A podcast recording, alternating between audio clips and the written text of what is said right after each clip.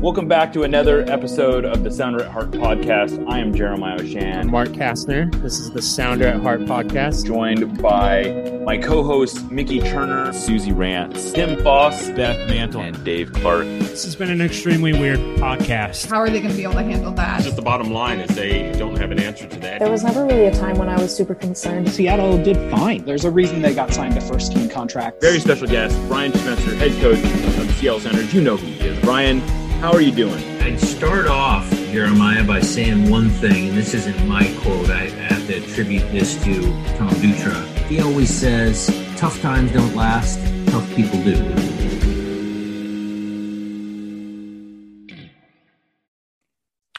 Welcome back to another episode of the Sounder at Heart podcast. Joining me today is someone I have been dying to talk to. I do that a lot these days, but I mean it. This is John Arnold, who you probably know from, hopefully you know from his newsletter, Get CONCACAF. He is one of the clearest and most well-resourced voices, or best-sourced voices covering Central American and Mexican and everything south of the United States in English.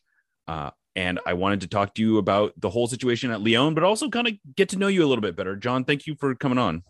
Yeah, it's good to be here. I'm always happy when it's CONCACAF Champions League time, and even more so when the games are intriguing and the narrative is going beyond simply it's Mexican teams in the final again. Not that I haven't covered my fair share of those, but it's been fun. So looking forward to chatting today, man. Yeah, so here we are. We're coming off of a pretty wild day in CONCACAF. You covered this on Twitter Spaces last night, but just to sort of set the table for this final day of this final 2 days of the CONCACAF Champions League quarterfinals, how would you describe what happened last night between New York City and Comunicaciones? I mean, we could say CONCACAF-y. Like it was just one of those moments where I think, you know, as we'll talk about, like the Sounders have a 3-0 lead in Mexico, the Revs have a 3-0 lead in Mexico City, and it's not safe. This is the tournament. This is the competition. And you could say the same thing about UEFA Champions League or Libertadores. And I think this is a sign, a clear sign that the CONCACAF Champions League is coming into its own as a continental club championship. When you see these teams, it's so easy, I think, to focus on just Mexico, which has won every edition, and MLS, which is growing and fighting. But these Central American teams, especially the giants, you know, Comunicaciones is one of the two biggest teams in Guatemala, Olimpia in 2020, making the semifinals one of the two or three biggest teams in Honduras. You see Saprissa in Costa Rica, when they're able to make a run, you know, they had a pretty tight series with Pumas this year, and they've had other, you know, fantastic series. You see that these teams can belong, and so often it's you know, farcical sometimes when teams pop up. You know, Suriname's champion rolling out in CONCACAF League play with their own owner and vice president of Suriname. You know, so often it's in the headlines for farce, but soccer is serious business in a lot of these places, and a lot of these teams are good, and these guys are talented, and I think you're starting to see that kind of manifested. So I'm fascinated to see what the new format is, but, you know, we're getting a little ahead of ourselves. I think last night was just a great example of an MLS team kind of taking its foot off the gas, thinking that the job is done. You know, 4 substitutions in minute 59 and 60 by Ronnie Dayla, and all of a sudden, I think Cremas Comunicaciones is just like, oh, we can do this. Like, we're still fighting for this. We're still up for this. And they almost were, you know, 5-5 on aggregate. NYCFC moves through only on away goals after winning 3-1 in the home leg. So nothing is safe. Nothing is wrapped up. And these teams do care. You know, it would be an absolutely massive result for a Guatemalan team to make the semifinals of the CONCACAF Champions League. I think it's easy to see these other teams as jobbers, you know, as like those wrestlers who you just call in to lose to the star, right? But they're not. They have ambitions. They have hopes. They have players that want to play well, that they want to show that they can play in MLS, that they could play in Europe. You know, I've talked to a couple guys throughout the course of this tournament already that have told me, you know, look, this is my shop window. This is where I can say and show I can play in MLS, or I could play in an even bigger league. I just need the chance. So I think you saw a lot of those things kind of encapsulated in what ended up being a pretty darn thrilling second leg. And I'm hopeful that we have, you know, look, for MLS fans' heart, and blood pressure, hopefully not as nerve-wracking for MLS fans, but I'm hoping we have some equally exciting and thrilling games in these last three that we've got. Well, how about that? We can have exciting and thrilling tonight, and then on Thursday, Sounders will just cruise. They'll get an early goal and then just see it out. But joking aside, I think that the thing that has struck me in watching this tournament over the years, and I've got to watch a lot of it mainly through the lens of Sounders, but I've seen, especially when you look at a Comunicaciones or a Montagua or an Olimpia, these, like, if you watch these players, they are not, it's not like they're, like, I think we have this idea of like what a Central American soccer player looks like. Mm. And these are athletes just as much, like they're like, Montagua had a bunch of guys who would have not looked out of place at all in MLS. And especially in that first leg, I think they gave the Sounders everything they could handle. And it was really only late in the second leg when it looked like they had sort of given up the fight where that series got out of hand. But if you just look at the way that they're coached, their attitudes, their athletic ability, their skill, like across the board, these are not, especially at the big clubs in these Central American countries, they're ready to play. And I think that they probably take some degree of offense to the idea that MLS teams, certainly MLS fans, are just kind of looking past them. For sure. I mean, I think there is a lot of desire to prove something. I think that was, behind. It's like a very macro concept. I'm not saying the players are literally coming onto the field as substitutes, thinking like now's our chance to show MLS that, their narrative is wrong. But like, I think that there is this, like two of the guys who came in last night, Lina Garcia, Oscar Santos, are like potential Guatemala internationals for the future. And I think are guys that you're going to be seeing for years to come, right? They are not bad players. They are international caliber. They are good enough to play in these types of games. They're coming off the bench. You're seeing these squads get a little deeper. I think, Montagua, you mentioned, like they had a couple guys who were linked to some who ended up in MLS. They had a defender who actually had a terrible series in the CONCACAF Champions League, who was just a kind of stone's throw away from moving to Argentina. So, they're not bad. Most of these guys are not bad players. I think you see the same thing that you see in MLS, where there are some guys who are almost certainly too good for the league or too good for the team, quote unquote, or on the verge of big moves. There are some guys who it's probably the right level for them. And there's some guys who maybe, the depth pieces aren't up to the depth pieces in these other leagues. And that's where you see, Montagua late. They're not hanging with Seattle once a day. They've kind of given up the fight. But Comunicaciones is against some kind of shell-shocked, I think, NYCFC subs. They're like, cool, we know how to play here. This is our home stadium, and we're going to get everything we got. So I definitely think the tournament, look, I've been watching it like a sicko for more than a decade now, whenever the format changed and even before. But I definitely think you're seeing a tournament that legitimately is entertaining for the neutral to enjoy. Yeah, no, I would totally agree with that. Turning the page to León, though, this is a different situation than what we have sort of approached the early part of this discussion. León is, no one's overlooking León, certainly not coming into this one. León was, at least on paper, the best of the Liga MX teams coming into the tournament. They were, at the time, they were, I think, third in the table. They were coming off of an appearance in the Liguilla final. They had just won Leagues Cup. Sounders obviously were familiar with them. They had kind of run through most of their MLS competition in that tournament pretty easily. But they are right now in a very weird place. The Sounders ended a 6-game. They were on a 6-game unbeaten streak. Sounders obviously ended that with a 3-0 win. And then they followed that up with a 3-0 loss at home to Tigres, which included fans of León chanting Fuera Olan, which is the fire the head coach, essentially. And then what happened after that? What is going on in León? Yeah, there were, so that was Saturday. The reports are, and these are, multiple reports from well-sourced reporters there, that there was kind of crisis talks between Jesus Martinez, the president of León, who's like a very active president. I don't know who you maybe compare him to in MLS, but like, Bob Kraft in MLS and in NFL, where it's like, oh, an owner that everyone knows, kind of very active with his team, likes to move some of the chess pieces on the board a little bit. It's worked out for him. I would call him kind of a younger, progressive owner.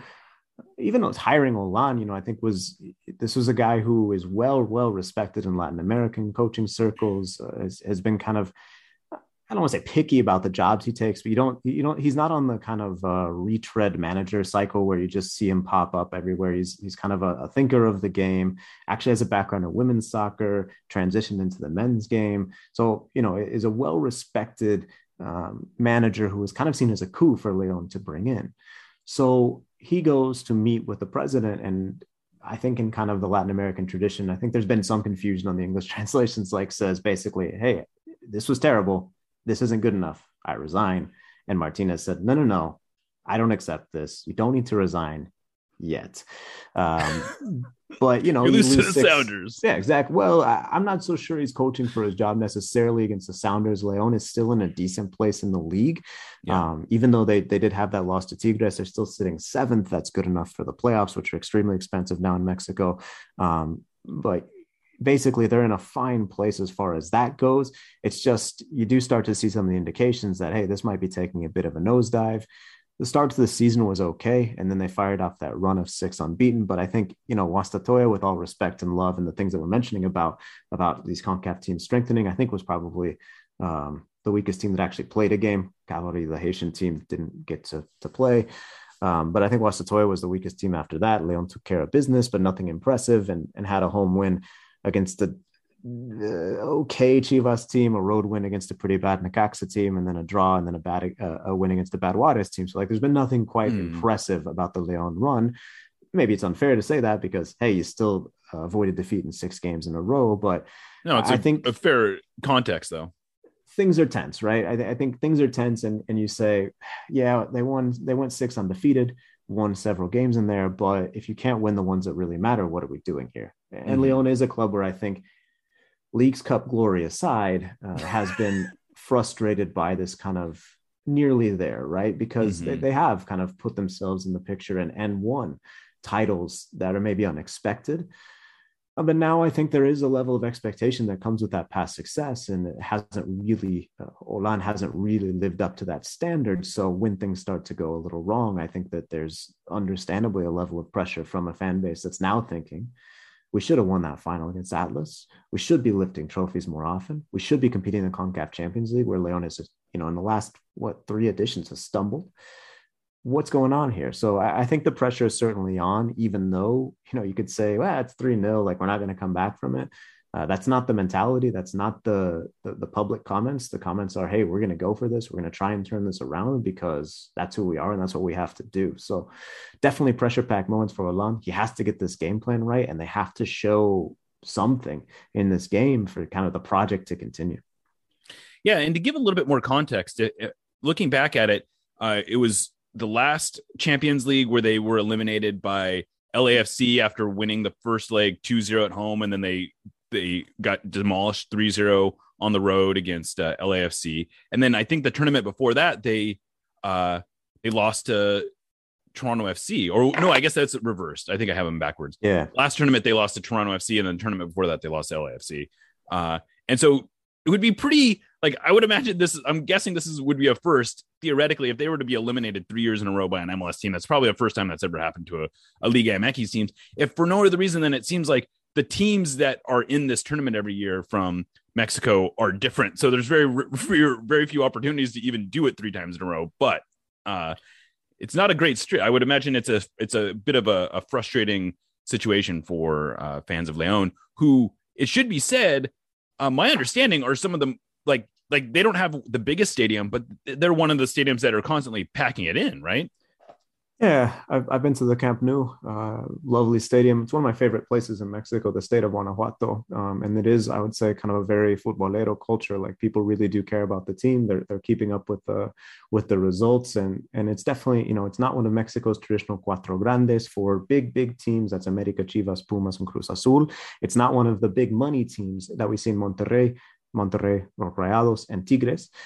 So they kind of fit in this, you know, upstart category where they're, you know, you could say they're overachieving, but maybe not, because they do have a history of winning titles. They won the Bicampeonato with Rafa Marquez after he left New York Red Bulls. Actually, it's a proud team, and so I think certainly to lose in a continental competition 3 times in a row to an MLS team, to MLS teams is not going to go over well, especially where it seems like, for various reasons, that this tournament is there to be won. You know, it's that we haven't seen a clear favorite establish themselves.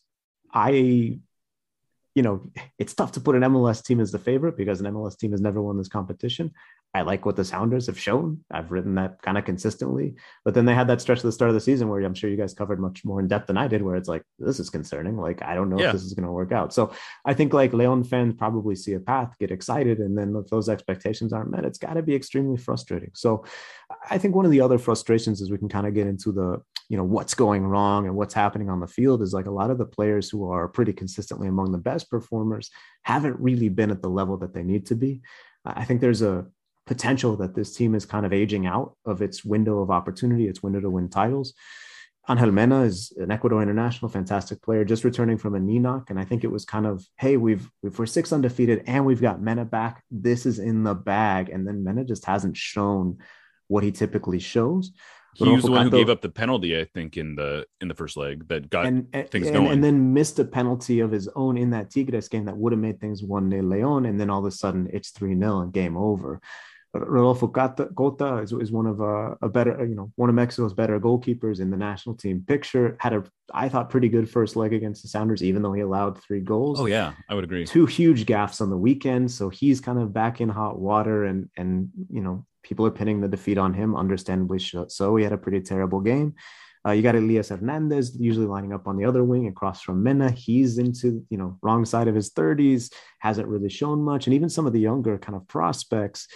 You look at like a Santiago Ormeño, he's not that much younger, but a Peru international forward. He hasn't been able to get into rhythm. We haven't seen Victor Davila do that much. Like a lot of the guys who León fans expect to perform aren't performing. And I think that's where a lot of the frustration is coming in, because for so many years you've watched these guys have success and then all of a sudden they're just bad. And you're like, what's going on here? And bad is harsh. They just haven't been able to do what they typically do for a run of 3 or 4 games. So you know, the pressure is certainly on those veteran players as well to rise to this occasion and show that they still have what they used to have, or else I think you could see a total refresh at some point in León. So looking at this situation that the Sounders are going to be going into, what do you think the atmosphere is going to be like there? And do you think that works in this? Like, cause I have to imagine it's sort of like a cauldron. Like it's, like if it starts going badly, you know, we could start hearing oles and we can start hearing all the kind of stuff that we hear when Mexican fans sort of turn on their team. Sure. But I could imagine it also going the exact opposite way. Like if León grabs an early goal and all of a sudden the momentum changes, my expectation is that suddenly that becomes a very hostile environment and the Sounders could very easily find themselves under fire. Yeah, I think so. I mean, I think it won't be an easy atmosphere. It sounds like, you know, I've seen a bit of Twitter chatter, listened to a podcast or two where people are saying, hey, let's still get to the stadium. Let's support our teams. We're known for supporting them in the good and the bad. So, you know, I think that it'll be a decent attendance and that people will still turn out to see this game, which means I think that it'll be a tough atmosphere. It's not an easy spot to play in. It is a good vibe, I would say. You know, it's everything in Mexico right now, as far as atmosphere, is a little tempered by the tragedy that we saw in Querétaro a few weekends ago. But typically we see vibrant support, family atmosphere, and a loud stadium in León, I would say, when people are there. Now and then you get a weird one where no one kind of turns up to, but I think it's usually a pretty good crowd. And I think the Sounders will be in a tough spot, because I do think even though the 3-0, the aggregate sits at 3-0, I think people are going to be interested in this game. I think people are going to turn out, at least from what I'm hearing from people who may be a little biased. If they create León content online, they want people to like León, they want people to show up. But I think we definitely could see a tough atmosphere. And you know, the first time that the Sounders have been in that sort of situation this year. So look, you got to keep your head. And that's what, you know, New York City FC certainly showed that last night. If I'm Schmetzer, if I'm any of the other coaches of an MLS team, I'm making darn sure my guys see the highlights, at least from that NYCFC Comunicaciones game. And the lesson, of course, is don't let that be us. Like, do not lose your focus. Do not lose your head, because it's going to be hostile. It's going to be hard. And we just need to get this and move on, because I think you also have to say for the Sounders, you know, like I'm saying, there's no favorite. The path is there, but you could get punched in the mouth. And that'd be pretty embarrassing if you lose a 3-0 aggregate, right? And I think if it's 1-0 and the crowd's yelling and Angel Mena's celebrating and looking like the Angel Mena of old, it gets in your head, right? So I think it could be a difficult mental game, and maybe just a tough mental task for the Sounders as actually tactically and physically. Yeah, and I think this is the first time the Sounders will be playing in front of fans in Champions League. Like they didn't play in front of fans in Montagua. When they played Olimpia in 2020, they weren't playing in their home stadium, so it was like not the classic home arena. So this is like, for this group of Sounders, this is really in a lot of ways, this is a new test for them, which will be very interesting. But you brought this up, and I kind of wanted to touch on this a little bit. How much is the whole situation around Querétaro hanging over Mexican teams right now? And is it more of a coincidence that the week following that whole situation, that the Liga MX teams fell so flat? Or do you think that those two situations could be related? I don't think that the on-field performance is affected. I wouldn't be surprised to see specifically Querétaro have a bit of tonight they play a quote-unquote home game that's going to be at a neutral site. They'll have closed doors games for the next year after those ugly scenes of violence. I think we could see them nosedive. And I actually also think that attendances could nosedive, just because Mexican soccer really has been a family atmosphere. It's not at all uncommon to see, mom and dad and three kids in the stands, all wearing their jerseys, all eating popcorn and cotton candy, and sometimes ramen noodles, my favorite weird Mexican concession item. But it's not uncommon to see that family vibe. And I think that, if you're a parent, you're potentially fairly asking, like, is this an environment I want to put my kids in? Or if you're just a single woman, or even a single man, like, it doesn't matter. Like, I think anyone sees that and is like, well, that's not necessarily a place I want to be.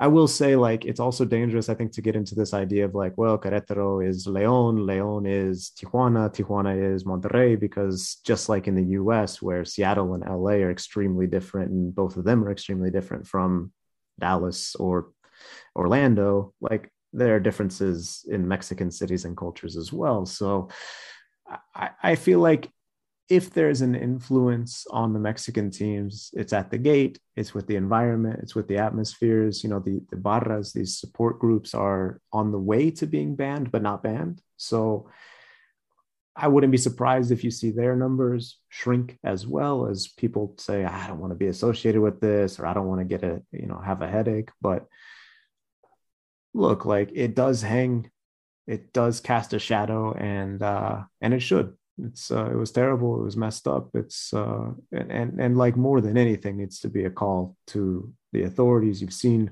certain clubs already take measures in their own stadiums that, were not mandated by the league or the government, just saying, hey, listen, this is the new rule. This is what we're going to do, or this group is banned, or whatever. I think a lot of the kind of cobwebs that maybe were just allowed to linger are being cleaned out, whatever they are in each individual market. So yeah, I mean, that's not a super direct answer, but I think, like, what happened on the field was simply the teams being worse on the day than their MLS counterparts. But I think that you could see, despite the fact that I am saying and do think it will be a tough atmosphere, it's possible that had there not been the events of Querétaro, we see even more fans in León, even louder support from barras and organized groups, and ultimately maybe, an environment that for some reason or another pushes León even harder. I'd also say, like, it's a pretty good situation for the Sounders to be in, no matter what. Like, even if we say, it's going to be a tough one, it's going to be a good atmosphere, like, you're still pretty happy to have 3 goals. So yeah, it's a good spot. You're playing a team that you've basically put into crisis, and you have a 3-goal advantage. So, like, don't blow it. I don't know. Like, it's, I think it's just good, like, good advice. It's kind of basic. It's not crazy tactical analysis. I'm not, not Joe Lowry here, but, like, hey, don't botch it. Don't mess it up. Yeah, no, I think and I would hope that's sort of their attitude, which is, look, you get through the first 45 minutes. And if you still have that shutout, you've accomplished your biggest task, because at that point you're making it very difficult. And if the Sounders can score first, I think they put themselves in a very opportunistic situation. They have a roster that is built with veterans who understand how to manage leads. They're tested in all sorts of competitions. They are set up to succeed here. And you're right. They just need to not botch it. But I think this is a good point to jump off. I want to plug your newsletter. I thought you did a really good job with the piece you did on the whole Querétaro situation. I think that is I would urge all of our listeners to go and look that up. get CONCACAF. Tell us about your newsletter. Tell us about how people can subscribe to it and what they can expect when they subscribe. Yeah, definitely. I love this region. It's I call this newsletter my unironic love letter to CONCACAF. We have jokes, we have bits, but at the same time, the name of the newsletter is Getting CONCACAF. I say if you understand the joke, then the newsletter is for you. People can check it out at getconcacaf.substack.com. Probably easier, just find me on Twitter at @ArnoldJohn and click a link. Basically, I felt like a lot of these stories from around the region weren't getting told. And in the course of the last year, I've been able to tell the story of a Guatemala international who used to work in a mailroom in Los Angeles, and now he's playing for the Guatemala national team.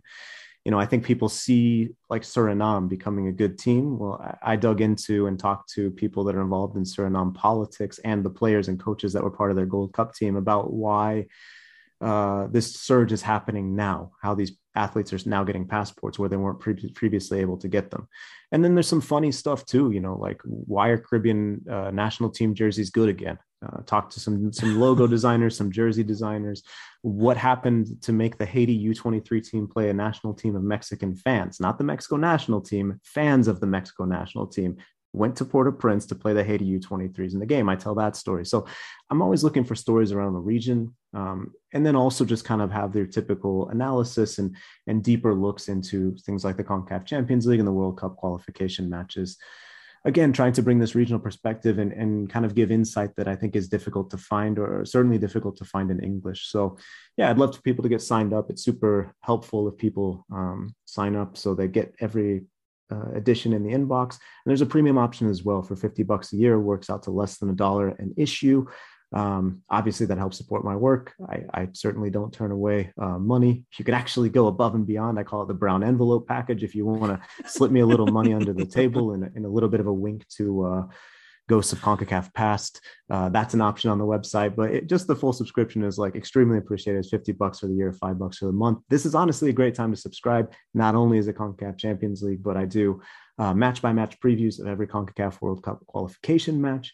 Also break down every single team's roster, and every single Monday there's an edition of what I call the CONCACAF Catch Up, news, analysis, notes from around the region that kind of keeps you up on, yes, the biggest things happening in the region. I always start with Mexico, with what I think is top coverage of Mexico in English.